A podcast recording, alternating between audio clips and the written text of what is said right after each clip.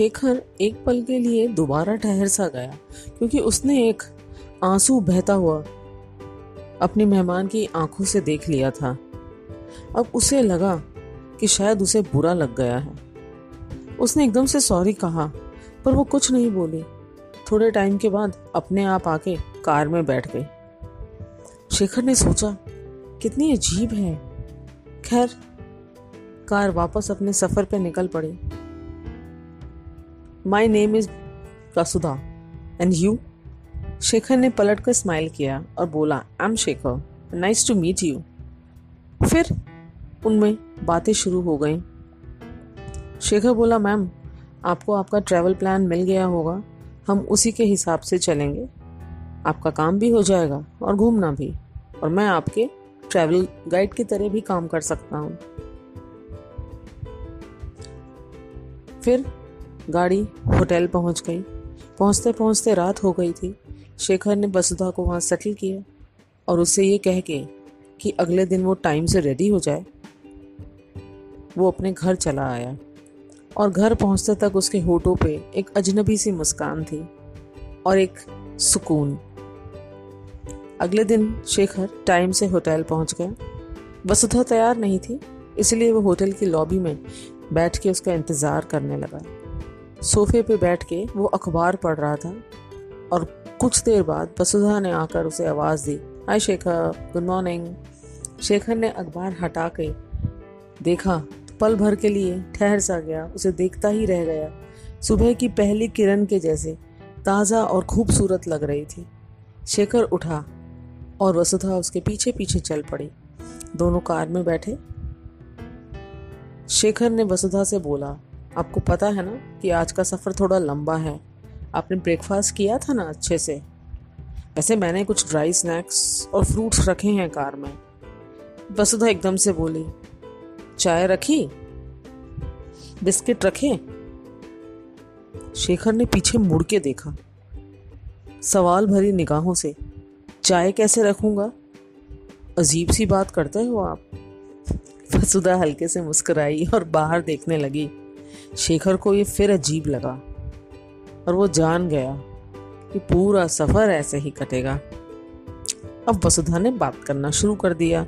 सो शेखर, कितने टाइम से ड्राइवर की जॉब कर रहे हो?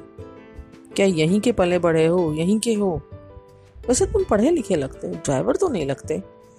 शेखर को गुस्सा और हँसी दोनों आ गए।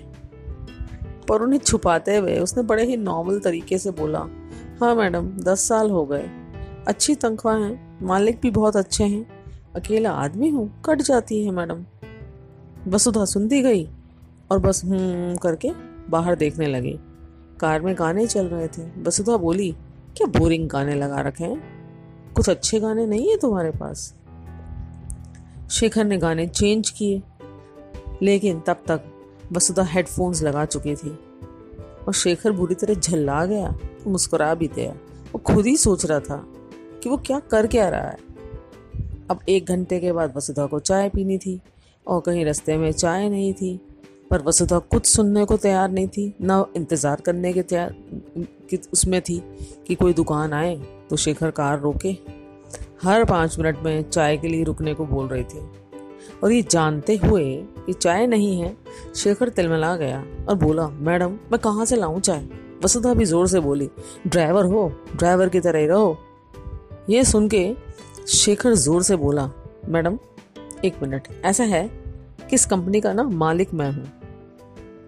और ड्राइवर भी हूँ तो क्या? क्या आप ऐसे बात करती हैं? अब वसुधा हड़बड़ा गई और सॉरी कह के चुप हो गई। थोड़ी देर के बाद चाय की एक छोटी सी दुकान दिखी। शेखर ने कार रोकी और उतर के चाय ले आया और उसने वसुधा को दी। कि लीजिए, आपकी चाय पी लीजिए। पर वसुधा ने मना कर दिया। शेखर ने बोला, कमाल है मैडम। अभी तक तो आप चाय चाय चाय कर रही थी। अब जब ले आया हूँ, आपको पीना नहीं। हुआ क्या आपको अचानक से? अनमनी सी वसुधा बोली, मुझे नहीं पीनी अब चाय। मूड खत्म हो गया। शेखर उसको समझ नहीं पा रहा था। पर उसे एक अंदाज़ा ज़रूर हो गया था कि वो बेहद परेशान है अंदर से कुछ भूचाल चल रहे हैं उसके अंदर। पर अब किस हक से पूछे या कहे? और वो एक अजनबी सा, एक झुकाव महसूस कर रहा था उसकी ओर। खैर, रास्ते बेहद खूबसूरत बल खाते हुए, अपनी ओर खींचते हुए थे।